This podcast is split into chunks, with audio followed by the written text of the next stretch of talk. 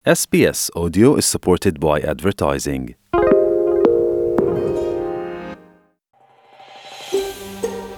Počúvate es bé es v slovenčine. Nájdite viac pekných relácií na es bé es bodka com bodka á u lomeno Slovak. Dnes je dvadsiateho ôsmeho marec, ktorý sa na Slovensku oslavuje ako Deň učiteľov, vynikajúcich, trpezlivých, aj tých horších, na ktorých si možno spomíname z detstva. Časy sa však zmenili, dnes učiteľom pomáha technológia a vďaka za ňu. A sú aj veci, ktoré im chýbajú. Lepšie ohodnotenie, možno menej politikárčenia a v neposlednom rade pochopenie rodičov a študentov. Dnešní učitelia trávia príliš veľa času nad byrokratickými papierovačkami a možno je to aj na úkor ich poslania. Ale napriek tomu toto povolanie stále láka mnoho ľudí a takisto mnoho ho aj berie s láskou a vášňou. Na Slovensku a v podstate aj na celom svete beží anketa Učiteľ roka, čo len zvýrazňuje potrebu oceniť učiteľov a zvlášť tých kvalitných. S organizátormi slovenskej ankety sa mi nepodarilo spojiť, ale mala som šťastie a na môj e-mail odpovedal riaditeľ najlepšej školy na Slovensku, ktorou sa stala Základná škola Svätý Jur, do ktorej som pred mnohými rokmi chodila aj ja. A jej terajší riaditeľ bol vtedy mojím fyzikárom, doktor Vladimír Vajcík. Vítajte u nás vo vysielaní. Ďakujem veľmi pekne za krásny pozdrav z Austrálie a pozdravujem všetkých krajanov v Austrálii a zvlášť teba, Zuzka. Ďakujem, že si na mňa spomenula. No to je úplne úžasné, že po tridsiatich rokoch my namiesto vysvetľovania o tom, ako vyzerá atóm, budete rozprávať niečo úplne iné. Kto by to bol povedal? Tak tie časy, tie časy boli ani nie tak dávno, ono to všetko prebehlo rýchlo so všetkými zmenami, ktoré na Slovensku boli, ale tak ako si na začiatku povedala, to učiteľské povolanie, že má čosi do seba a keď sa darí v tej práci, tak tie výsledky, keď sú dobré, tak potom aj má to čosi do seba a tí ľudia sú potom spokojní s tou prácou. A zvlášť, keď sú spokojní naši bývalí žiaci, čo si asi pre nás je najviac si ceníme a to je pre nás to najväčšia, najväčšia odmena. Ako keď naši bývalí žiaci sa nám takto ozvú a sú úspešní ľudia aj v cudzine napríklad ako ty. Ja musím srdečne pogratulovať tak samozrejme k tomu Dňu učiteľov, ako aj k tej škole roka. To je určite ťažko vybojovaná cena. Tak nám povedzte, ako sa v tom malom mestečku pri Bratislave takéto niečo podarilo. To je taký zázrak. My sme na Slovensku už od roku dvetisícjedenásť dvanásť je iné korobí, iné korobí rebríček nemocníc, vysokých škôl, stredných škôl, základných škôl. No a my sme tak postupne v tom rebríčku stúpali v rámci kraja bratislavského a potom aj v rámci Slovenska. Posledné dva roky sme boli druhá najlepšia škola a trošku sme tak, samozrejme chceli sme byť najlepší, ale sme si mysleli, že to nie je reálne, pretože v tom rebríčku sú všetky školy, ktoré sú svojím spôsobom výberové, či sú to bratislavské alebo v krajských mestách, kde si už môžu vyberať deti od prvej triedy. No a my ako škola v malom mestečku v podstate berieme všetky deti. Hej, dobré, šikovné, menej šikovné a tak ďalej. A tým, že sme štátna škola, tak náš rozpočet tiež je len ako štátnej školy, v podstate súkromné školy. No a keď sa nám to tohto roku podarilo, tak bol to pre nás taký príjemný šok a čosi neskutočné. Ako, hej, to naozaj, neviem, ja, Ja som to tak pripomenul k tomu, ako keď teraz vyhrala Vlhová svetový pohár. Ako pre nás to bolo niečo také. Čo všetko sa pri tom hodnotení škôl bralo do úvahy? Správna otázka. Na Slovensku je testovanie piatakov a deviatakov. To je celoplošné testovanie. Všetci žiaci dostanú rovnaké testy a z toho potom ide výsledok zo slovenského jazyka z matematiky. Potom sú tam súťaže, ktoré organizuje ministerstvo školstva, čiže úspechy v tých súťažiach, potom výsledky inšpekcií komplexných, potom úroveň informatizácie, teda í ká té na škole, v čom sme tiež veľmi dobrí. To je tak asi všetko. To bolo férové, tak Ineko má vždycky zohľadňuje výsledky za posledné štyri roky. Čiže nemôže sa stať, že by škola jeden rok vyletela a druhý rok spadla, ale musí tam byť ten ten určitý progres, hej, že oni, oni tie výsledky štoročne spriemerujú a potom vždycky dajú ten výsledok za daný školský rok. Mm, aby to bolo férové. No vy osobne ste prišli učiť do Svätého Jura v roku devätnásťstodeväťdesiatjeden a už vtedy ste patrili medzi moderných a obľúbených učiteľov. To bolo tesne po revolúcii. Pri vás sme sa už cítili v bezpečí. Vy ste už po nás nehádzali tie mokré špongy ani zväzky kľúčov. Je aj takýto prístup učiteľstva, kedy sa žiak učiteľa nebojí, tým dôležitým faktorom, ktorý odlíši dobrého učiteľa od zlého, dobrú školu od tej horšej? To, čo si povedal, to ma strašne teší. Ako a snažím sa byť stále taký a učím tomu aj mojich zamestnancov a Napríklad tým, že škola sa rozrastá, tak prijímame neustále učiteľov, ale snažíme sa viac brať mladú generáciu, a ktorú si potom dokážeme prispôsobiť. Je pravda, že na jednej strane učiteľ by mal byť priateľský voči deťom, a na druhej strane, čo týka učenia, by mal byť náročný. Mm-hmm. Nielen na deti, ale aj na seba, hej? Aby ich niečo naučil. Momentálne, neviem ako v Austrálii, na Slovensku sú trošku také trendy, že deti by sa do školy nemali chodiť učiť, ale hrať. Čo zase nie je veľmi šťastné, je to taký extrém, ja to nazvem.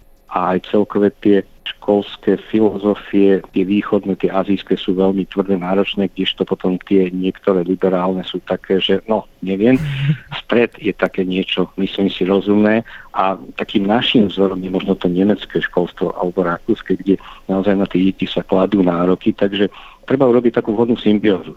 Áno, treba na deti vedieť usmiať, ale treba deti vedieť aj niečo naučiť. No, mm-hmm. tak, Myslím tak, si, tak že je to vidieť na, potom aj na, na tých svetových výsledkoch, keď pozorujeme napríklad porovnávanie škôl v ázijských krajinách a napríklad v Austrálii alebo aj v európskych krajinách, ano. Tak je tam viditeľný rozdiel. Ázijské krajiny sú jednoznačne vpredu, ale potom hovoria, že tie deti ano. povedzme nepoznajú športoviská, ani parky, ani šmíkačky, ani hojdačky, pretože sa naozaj iba bifľujú. Ale takto nás to kedysi učili za tých starších čias. Dnes napríklad tu v Austrálii, keď môžeme porovnávať, sa veľký dôraz dáva nie na bifľovanie, ale na také tzv. Kritické myslenie.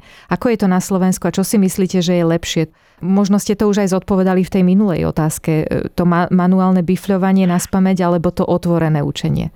Určite nie bifľovanie, to, to zase tiež nemá byť cieľom, pretože musíme trošku aj tú osobnosť toho dieťaťa podporiť. Totižto z mojej skúsenosti nemusí byť každý vysokoškolák. Mám veľa žiakov, ktorí sú zruční remeselníci a sú veľmi úspešní a spokojní v živote. Takže toto si ujasníme, to je prvá vec. Ale druhá vec, ktorá súvisí s určitými trendmi, ktoré tiež nie sú šťastné, je tá, že na Slovensku momentálne nemáme absolventov prírodovedných predmetov, pretože tie sú ťažké. Ale zachytil som jednu vec, neviem, či sa mýlim.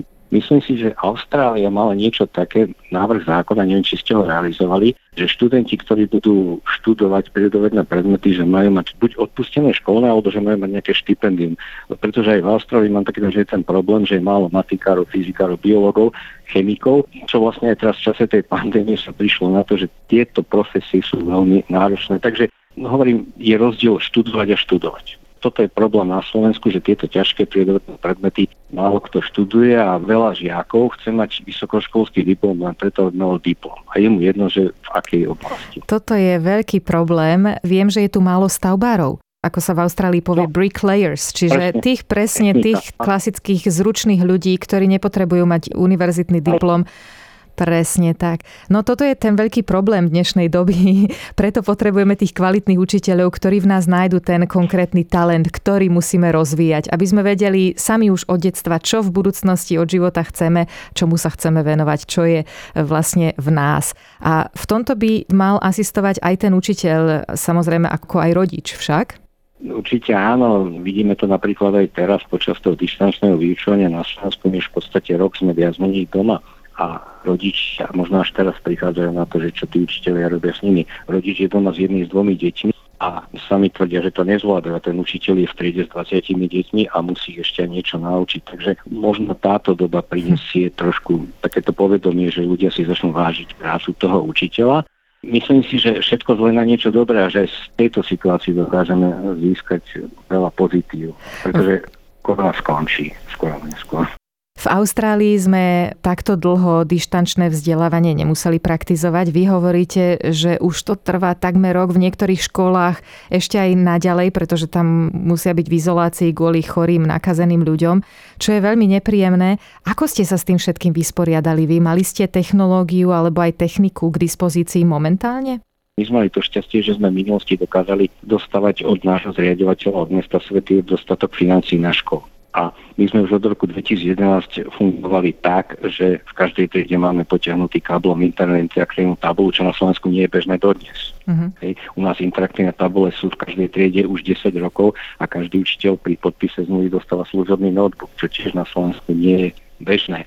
Takže keď sme prechádzali pred rokom na distančné vzdelávanie, učiteľia prepli počítače a išli. tomto problém nebol, čo týka technológií. Hovorím, problém je len v tom, aby si na to zvykli ľudia, a na to si myslím, že sa zvyknúť nedá. To naozaj tie deti potrebujú ísť do školy, takže už sa tešíme na to, že snáď v priebehu niekoľkých týždňov sa to skončí a deti budú v škole. Teraz máme školu prvý stupeň a tí starší sú doma. Veľmi vám držíme palce, je to veľmi dôležité a samozrejme, že to potom v budúcnosti sa ukáže, čo všetko sa tým stratilo. Ale aby som pripomenula dôvod nášho dnešného rozprávania s pánom doktorom Vajcíkom, mm. riaditeľom Základnej školy Svätý Jur, ktorá sa stala najlepšou školou na Slovensku. Hovoríme s ním pri príležitosti Dňa učiteľov a musím pripomenúť, že tu v Austrálii sa takýto sviatok neoslavuje dnes, ale až v októbri. Československá tradícia sa začala v roku devätnásťstopäťdesiatpäť práve dvadsiateho ôsmeho marca, pretože to je výročie narodenia Jana Amosa Komenského. A teraz mi snáď odpustíte, budem trošku dlhšie rozprávať, aby som sa dostala k ďalšej otázke, ale treba to spomenúť, pretože Komenský je dodnes považovaný za učiteľa všetkých učiteľov, dokonca dostal prívlastok učiteľ národov.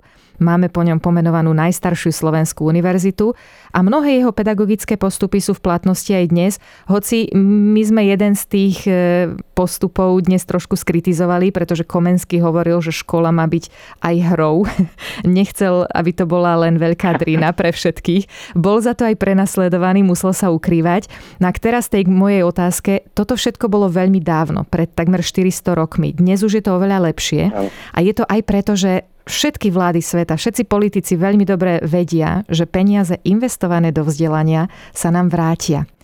Ale myslia pritom aj na učiteľov, pretože mnohí sa ešte dnes sťažujú, že nie sú dobre ohodnotení. Čo si o tom myslíte? Za tých tridsať rokov, čo som v Jure, sa strašne veľa zmenilo. Ja chodím a cestujem po celej Európe, porovnávam to hlavne s Rakúskom a Nemeckom, ako som spomenul, a myslím si, že materiálne tie školy sa dostávajú na tú úroveň. Samozrejme, strašne veľa pomohli eurofondy Slovákom, aby boli tie školy krajšie, lepšie. To je jedna časť odpovede. Druhá časť odpovede sú mzdy. Mzdy učiteľov na Slovensku sú zatiaľ asi najnižšie v rámci aj celej strednej Európy a je naozaj problém zohnať učiteľov a kvalitných. A to je práve, ako som spomenul pred chvíľočkou, aj pri tých predmetoch, ako sú matematika, fyzika, chemia. To nikto neštuduje dneska na Slovensku. A keď to aj vyštuduje, tak ide okamžite mimo školstva. No a tie platy sú nízke. A je potom naozaj raritou zohnať do školstva chlapa, pretože ten chlap neuživí, nezaplatí hypotéku, neuživí rodinu, takže do školstva chodia väčšinou ženy. Ale ja s tým nemám absolútne žiaden problém, robí sa niekedy príjemnejšie so ženami ako s chlapmi. Bohužiaľ, toto sa bude musieť v dohľadnej dobe riešiť na Slovensku, lebo každý potom porovná tie mzdy, či už v iných štátoch únie, alebo teda aj v rámci Slovenska, v rámci národného hospodárstva v iných odvetviach. Takže toto je problém. Nedávno som čítala podobný článok aj tu v Austrálii, kde sa jeden riaditeľ istej austrálskej základnej školy sťažoval a spomenul presne toto isté, že chýbajú nám tu chlapi a potom chýba humor v zborovni. Ale mám pocit, že tam ten článok bol trošku rozšírený, určite ide o viac. Ale ja pri tejto príležitosti spomeniem citát prvého československého prezidenta pána Masaryka, ktorý povedal, že kým budú generáli zarábať viac ako učitelia, nebude vo svete mier. A vidíte, sto rokov neskôr a stále je tá veta v platnosti, žiaľ. Dúfajme, že sa to ale zmení. A snáď k tomu prispejú aj rozhovory, ktoré sa asi dnes viedli nielen u nás v rádiu es bé es v Austrálii pri príležitosti Dňa učiteľov. Nech tie debaty neutíchajú, aby učitelia mali takú cenu, akú si zaslúžia, a taký rešpekt, ktorý toto povolanie bude aj naďalej robiť atraktívnym, pretože my nechceme šikanu, nechceme byrokraciu, ale chceme budúcnosť. A tá je vo vzdelaní, čiže vo veľkej miere v učiteľoch. Moja vďaka dnes patrí učiteľovi a riaditeľovi najlepšej školy na Slovensku, doktorovi Vladimírovi Vajcíkovi zo Základnej školy Kollárova dva Svätý Jur. Pozdravujeme vás na Slovensko a držíme vám palce, nech už sa ten život čoskoro vráti do normálnych koľají. Ďakujem veľmi pekne a veľké pozdravy všetkým krajinom aj tebe, Zuzka. Ešte raz ďakujem veľmi pekne. Chcete počuť viac relácií ako táto?